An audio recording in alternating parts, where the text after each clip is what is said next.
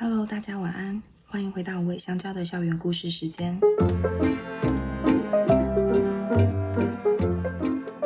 我是辅导员姐姐小黑。身为辅导员，我会和无尾香蕉的在校生，也就是猫狗助教们一起度过一段互相学习成长的时光。今天的 Podcast 比较不一样哦，今天邀请辅导员姐姐 Link。Hello，Hello，大家晚安，我是 Link。我们今天会用对谈的方式来聊聊今天的主题。如果可以再重来一次，今年度啊，因为有很多偏乡学校的活动。因此，有很多和国中小小孩子们交流动物经验的机会，常常被学童们童言童语的故事震惊到，也发现很多让人印象深刻、刻在心里的那些事，会一直伴随着我们。可能很多是遗憾，会让我们不禁想起，如果可以重来一次，我们会有不同选择吗？因为这一年来，我们一起带过很多参访活动。林可是比较感性的天蝎座，我是务实的摩羯座。我们小时候的经历。有什么不同呢？而我们听到孩子们的故事，有什么不同的感受吗？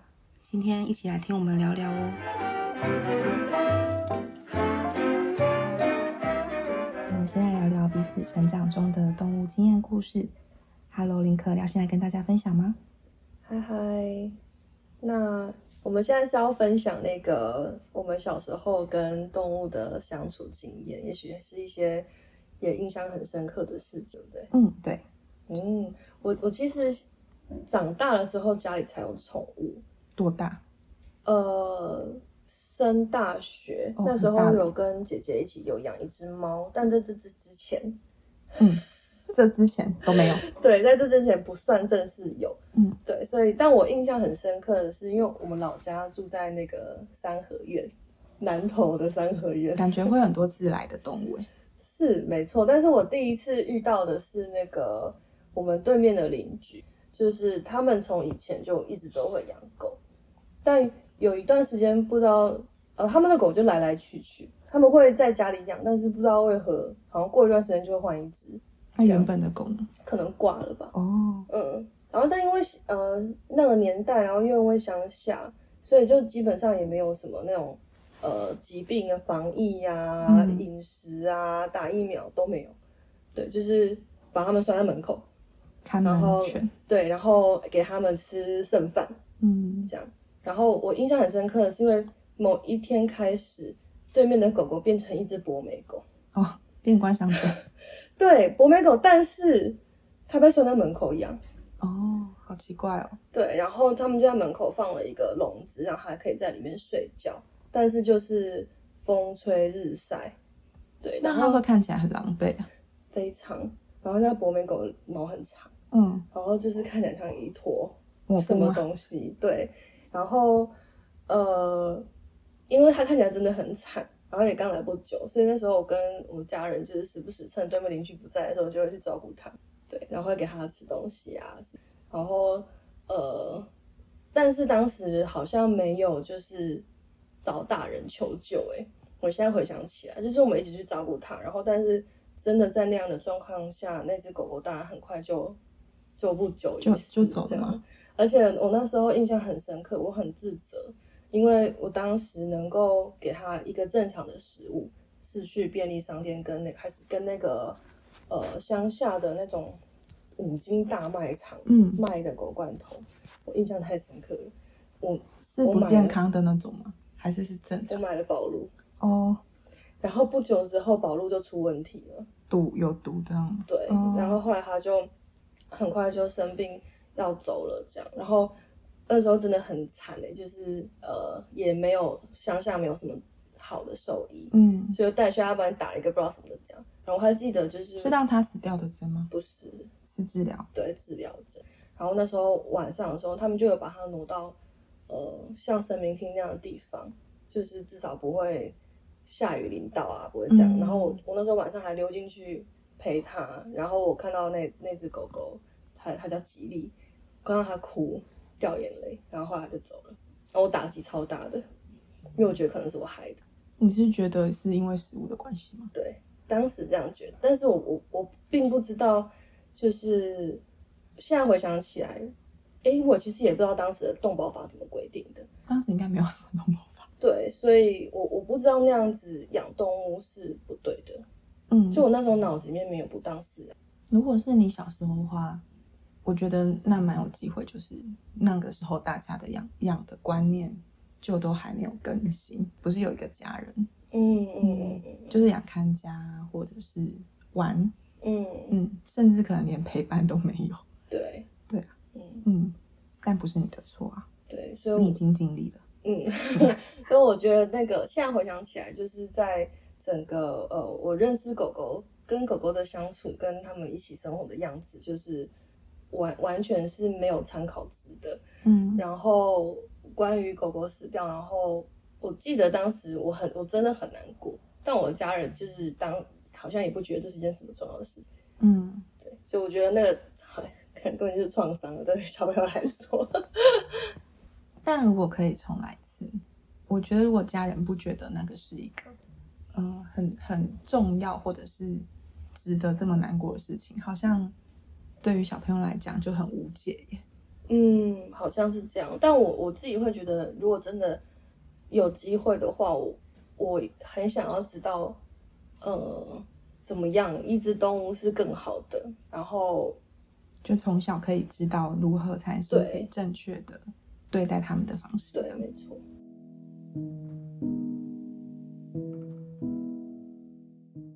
我小时候家里常常会有很多玩赏犬，就是我爸是一个很热衷于，就是我们家有不同不同只博美，然后好像都叫嘟嘟，哦，就是陆续家里会有很多不同的嘟嘟嘟嘟，对，然后这一只嘟嘟可能过一阵子就会不见。然后接下来就会有另外一只嘟嘟出现，这样子。嗯嗯。然后小时候因为不是我主要照顾，然后大部分狗狗的事情都是我爸在处理，就是不管是喂它吃东西啊，或者是它还会训练狗狗，就是去参加选美狗狗选美比赛那一种。哦、对，我还记得它曾经有得过第三名。但是就是常常会放学回家之后就发现狗不见了。嗯，然后其实我也我也不会去问为什么，可能是因为家里的那个我觉得比较压抑，我跟我自己本身个性的关系。摩羯座，对，就自己心里就觉得有疑惑，但是也没有想要去问为什么。嗯，我自己心里啊，就是有帮他想一个，长大之后我就帮他想一个理由，说可能因为小时候就是没有什么要吃心丝虫啊药那种预防药的。观念，所以他可能就突然之间就挂了这样子。嗯，但我后来也有想过说，就是这个理由之外，可有可能是因为，哎，我爸把它卖掉了。哦，对，我自己后来就是上次跟大家聊过之后，我自己心里突然有另外一个答案说，说说不定是把它卖掉。那真的有可能。对，因为他他们都是有品种，就是有爸爸妈妈的名字的。对，嗯，然后还有去参赛，嗯，所以他有可能被卖卖掉。但是这个是我。没有去求证，然后我可能也没有觉得需要去求证的事情。嗯，我这样想会很奇怪吗？换作是什么天蝎座，应该会直接跑到爸爸脸前面说：“爸，所以那狗后来怎么了？”会很直接去问，是不是？对啊，对啊，因为我我心里会有一种觉得那好不是我的狗哦，对，然后那是我爸爸的狗，然后他、嗯、他他负责的，嗯，嗯，所以我好像无权去过问跟。我就只是平常陪他们玩一下，嗯，嗯，就也没有照顾很多他们的事。我才曾经害其中一只骨折，因为我把它抱到椅子上，然后它跳下去，然后它就骨折。嗯，那如果可以，就是再有一次童年，然后家庭里面有狗狗的生活，你觉得？我觉得我还是不会去问哎、欸。嗯，我就是一个如此闷的人。但是我我会觉得这这有点影响到后来，就是我。觉得我好像生命中没有办法去有一只自己的动物，因为我没办法对他们负责的感觉，就是我心里会给自己很大的一个嗯包袱嘛或压力，就是如果养了之后就要就要负很多责任，嗯，然后所以如果我没有准备好，我就不可以开始。嗯，嗯我觉得还蛮奇妙的，就是小黑在无尾香蕉的那个呃辅导员姐姐们里面来来说是。动物经验数一数二最多，而且最专业的。但是这件事情也会影响到你，就是对于家庭真的要有一个动物家人这件事情，会反而影响蛮大的。嗯，我都觉得，哎、欸，我我已经把很多时间花在学校动物。我如果自己的动物的话，我可能会觉得他应该会觉得我很偏心，就是 都没有在管它。嗯嗯，嗯，然后加上从小到大动物就是，嗯、呃，都是爸爸妈妈就是在负责照顾。嗯，我一直到大学。的时候有曾经短期的照顾两个礼拜我们学校的一只小狗，然后才第一次有那种就是真的自己在为那个动物负责。嗯嗯，但是它也不是我的狗，它就是校狗，然后只是因为很老了，所以它需要养老，然后负责照顾它的学姐又嗯刚好有事，所以需要临时被找中途两个礼拜这样子，嗯，然后我才接手二十四小时的跟一只动物相处，不然以前是没有的，嗯。现在也没有啊，现在也没有二十。那你会梦想未来有一只动物跟你一起养老吗？好像可以耶。对，就是，但我就是我，我就是那种很谨慎的人，然后就会觉得、嗯、不行，我还没做好准备。然后就算我们就是在学校啊，然后中途这么多动物，不管是猫狗，可能有一些像前一阵子送出去的巧虎啊。然后，或者是更久之前那个送到美国的一只叫都玛的，就是大家都觉得我跟他感情很好，我一定很舍不得什么的。嗯，但是虽然就是这样感情很好，然后我也我也很喜欢他，可是当他们真的有人愿意领养他的时候，我有一种我反而有一种太好了的那种感觉。嗯嗯，对啊，就是我知道我好像没办法为他们负责，欸，就是我没办法负责他一辈子。虽然巧虎也负责了七年，嗯，对，我觉得可能这跟就是我们对于日常照护的练习是一个一件事情，但是你要真的去呃把心打开，就是真的接受，哦、对我就是要有一个家人了，嗯、我就是要做好我要跟他在一辈子的准备，这件事情是另外一件事，嗯，对，对啊，所以我觉得现在就会维持着。照顾很多动物，但是不会有自己的一个动物的那种感觉。嗯嗯，我这好像没有什么好重来的哦。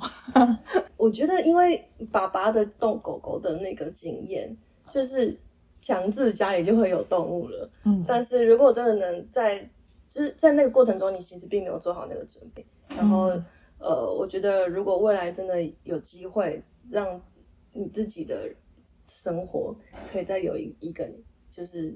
你的动物家人的话，我觉得就可以再有一次重新，就是准备好自己的心情的那种感觉。嗯嗯，我一直一直觉得说，嗯，好，应该就是缘分还没到，没有那种是哪一个是我非带回家不可的那一个。嗯嗯。嗯嗯，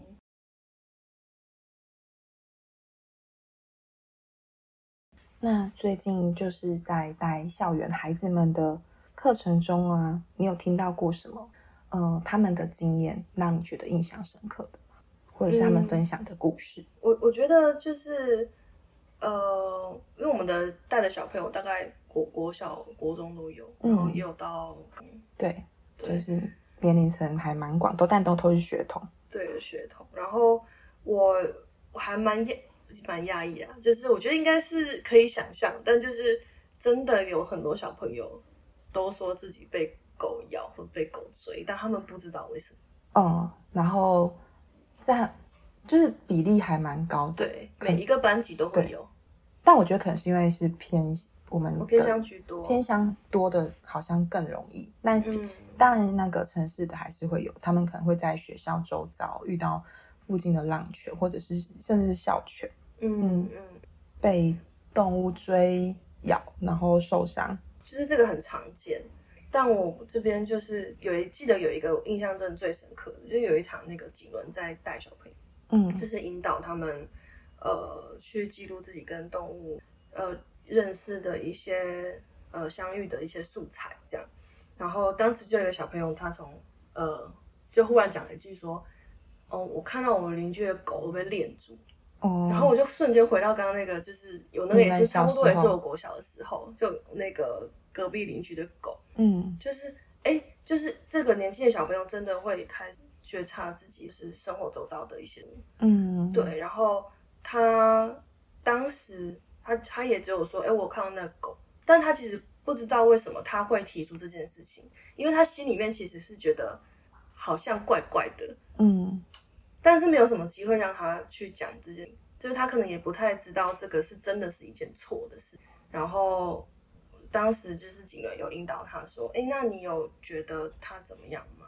然后就有带到了一些就是动物权利的关于五大自由的内容，嗯，这样。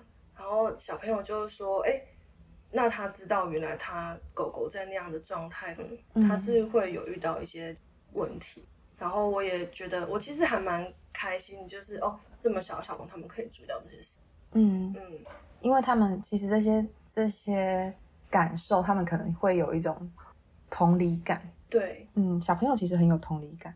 对，这算是我最印象深刻。我之前还蛮印象深刻的另外一个孩子是，因为那时候是在带那个拼贴师，然后他我就看他有点停住，我就去问他说：“哎、嗯，你怎么没有继续啊？你有没有什么故事要跟我们分享？”嗯，然后他就有一种蛮难过的脸跟口气，然后来跟我说说他的故事，就是他们家有呃原本有两只狗，然后一只狗因为。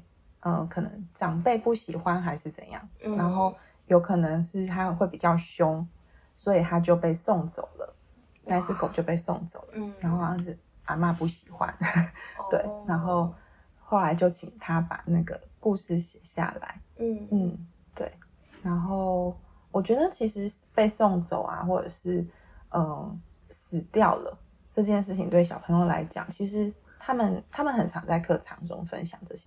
就是对他们来讲，应该是印象蛮深的。嗯。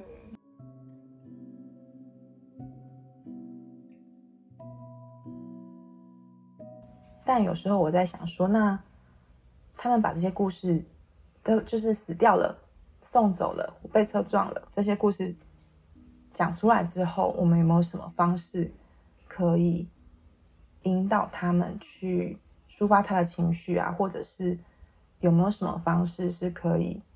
呃，承接这些东西，嗯，嗯，对，嗯，那这小朋友的经验其实跟你小时候也一样哎，我们刚好讲的都有一点可以对比，对，就是好像很多小朋友，嗯、就是我们自己，还有现在的小朋友，大家都会遇到，就是可能国小、国中的时候，国小我觉得国小蛮容易遇到的，嗯、因为那时候其实也没什么权利可以表达自己，嗯，嗯，然后可能还很懵懂，说不知道。这些事情，什么是对，什么是错，然后什么事是该去为动物争取的啊，或者是该表达怎么表达自己的情绪，这样子。嗯嗯，对。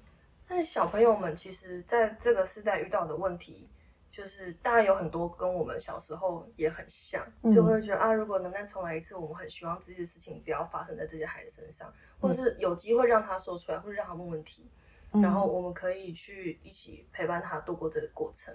然后我忽然也想到印象很深刻是，呃，因为我最近在的那个做募资的东西，嗯，对，对，然后就有问到那个家长，然后他们家的例子是家里一直都有宠物，嗯，但他们还没有养猫狗，他们养的是那个小动物，哦，嗯，老鼠，对对对，老鼠。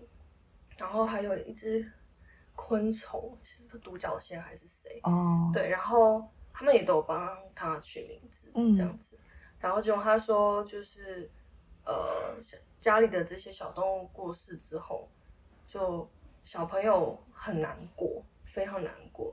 然后呃，他难过到甚至是在学校啊，或者其他地方有遇到其他动物，或者是比如说生科课。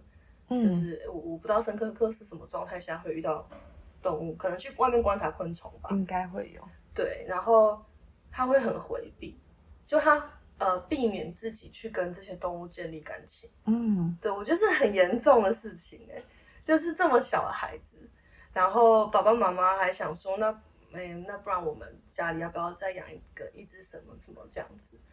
然后小朋友都不要，因为他很怕要再遇到。动物死掉，他感觉是个蛮敏感、纤细的小朋友。他的水象星座，水象星座容易感动，容易哭。对，嗯。但是我就会想到，啊，很多大人也是这样，就是对啊，身边的动物走了之后，就真的再也没有办法接受新的家人。这蛮多大人会遇到的状况，但我小朋友，我第一次听到小朋友有这么纤细敏感，因为大部分小朋友都是比较容易忘记，可能会想要新的。但我觉得可能是真的国小到国中这个阶段，小朋友真的开始思考一些什么。嗯，对。然后加上现在的家庭真的很多从小家里就有动物，所以我相信他们面对的那个困难是我们没办法想象。嗯，对，感觉更需要引导，跟更需要。很多做很多事情去帮小朋友承接这些情绪。对啊，我光是想到，如果我我跟我爸妈问这件事情，好了，我说家里动物走好难过怎么办？他、啊、可能就说，哎，过一段时间就好了。然后我爸放我自己水流。我爸会说麦琪啊，更更伤。对啊，我爸就会直接说，呃、因为我虽然我爸就是给我小时候有一些就是对动物照顾上面的一些影响。但是他其实也是一个很爱动物的人，然后，所以我们家，嗯，是最后一只狗狗过世之后，他就其实他也很难过，然后他就一直觉得他没有办法再承受这种痛苦，嗯、对、嗯，大人也是啊，嗯，对，但我觉得会让我觉得有点心疼，就是啊，这么小的小朋友现在也也要开始面对这件事。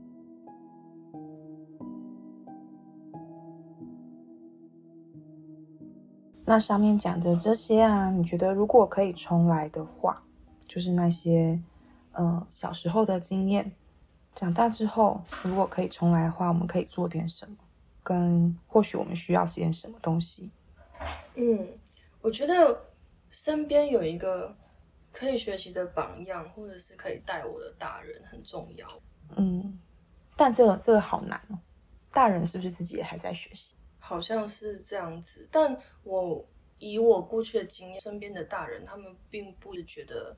这是一件需要学习，但我觉得现在这世代的大人有慢慢的开始意识，嗯，因为呃，我觉得就是关于要有爱动物啊，要对动物好啊，要有同理心啊，这件事情已经是一个普遍的观念。啊，对，讲主流观念好像可能有点可怜，但是就是大家越来越知道这件事了。嗯，对啊，对，所以其实大人们的确是也好像正要开始学习，就是怎么样陪伴小孩。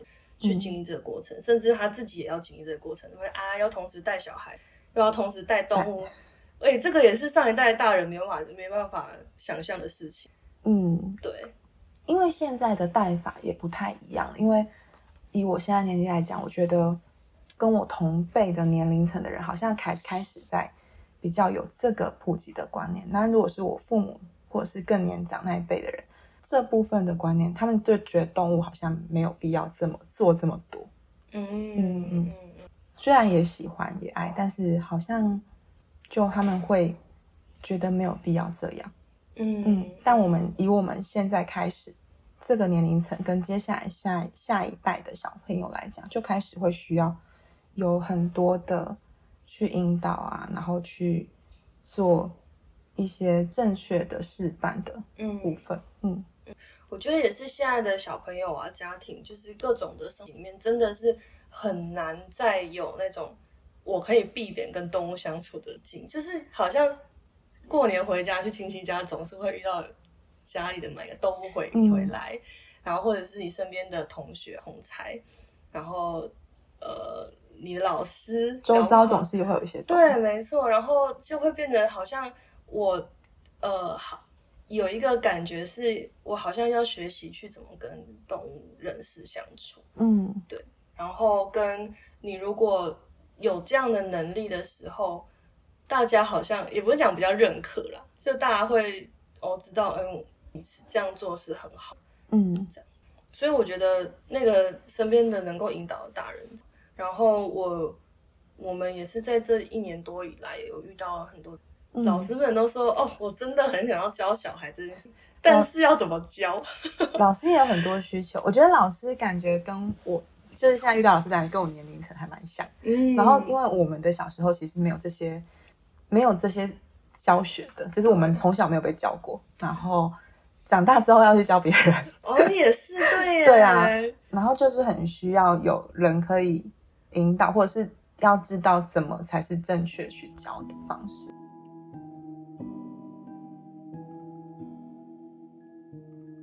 因为过往的教学经历遇到的问题，还有这些需求，所以学校近期推动了募资计划，在节目的尾声，就邀请这次募资的主要执行企划林可来跟我们聊聊这次募资计划的活动吧。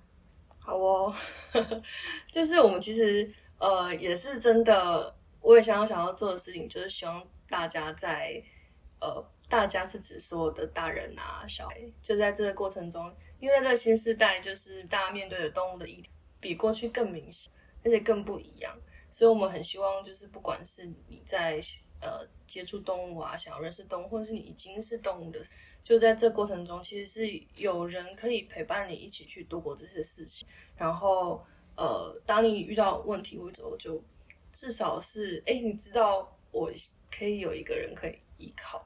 嗯啊，当然我不是说所有人都依靠魏像我们不然姐姐，是大家会知道用什么方法找到自己的方法。嗯嗯，我觉得这还蛮重要的。然后呃，尤其是就是在这段时间里面来说，我们真的看到小朋友遇到的，就像我刚刚说的，我会觉得很心疼。对，嗯、然后呃，我们接下来明年就是会很希望可以针对小朋友的部分，可以再多做一些。嗯，然后因为过去我们也有就是呃研发了很多自己的练习，刚刚有说的是陪伴的这件事，我们呃在与动物相爱练习里面已经有三十道练习题去陪大家去做这些事，对，然后但针对儿少其实还有更多的情景，对，所以我们就是很希望在呃整个儿少教育的部分，包括是跟东宝处的合作啊，我们有很有接触的机会，那我我觉得还有很多事情要做。所以在募资里面，我们除了会呃继续的针对儿少的部分去发展练习之外，锦纶也会帮大家呃绘制跟我们的校园故事的节目，也会跟大家说关呃真实的小朋友的故事。嗯，对。然后因为其实这个也是灵感来自于老师们，其实要带一班这么多孩子，大家的故事的背景都是家庭成长的背景的。所以，当他没有很很难找出一个例子的时候，就是很难让小朋友进入那个情境。所以他可以呃参考这些故事，或者是他可以呃直接说这个故事，然后在不管在学校啊，或者是家庭的应用上，我觉得都还蛮生动的。对，我觉得小小朋友应该是都会蛮蛮容易进入里面的。对，然后当然募资里面有很重要，就是我们很希望这些很宝贵的大家的经验。然后锦纶的创作，然后还有我们呃研发的这一些所有的练习，都是可以开放给所有的人，而不是就是呃有机会来到高雄不二的的朋友们才有机会体验。这样，因为我们真的看到啊，原来现在小孩子都在这样的状态里面，所以真的能让大家都能够有机会去学习是最好的。对，所以在这次的计划里面呢，就是也会有开放的字，大家就不一定要来我想才 才才才能对，没错，跟我们接触。对，对，然后当然就是我们会继续在我们培养我们的学校的小学班。那当然，当然大家有机会来到现场的，或者是在线上的话，都是可以有这些在等家的学伴们就可以呃陪伴大家一起学习这样子。嗯嗯。所以大概这这次的募资计划更完整的会预计在十一月一号在挖贝平台线。嗯，对，紧锣密鼓的筹备中。没错，然后 最近呢，就是那个问卷的部分要冲到一定的分数，因为呃这样讲不好不好，但反正顾问跟就是我们的合作伙伴们都说，啊，那个依照过往经验，那个问卷的份数都没有超过一千，就要考虑要不要继续进行，因为。也是怕没有办法打平。我们现在还差多少？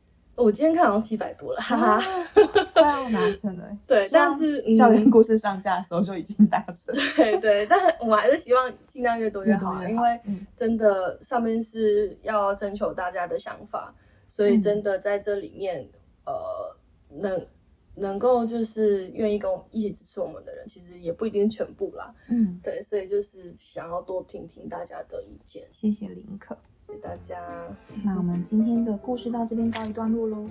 哎、欸，今天很像我的工商服务哎，我也像工商服务，对不起。呃，这本来就是服务服务项目其中之一个。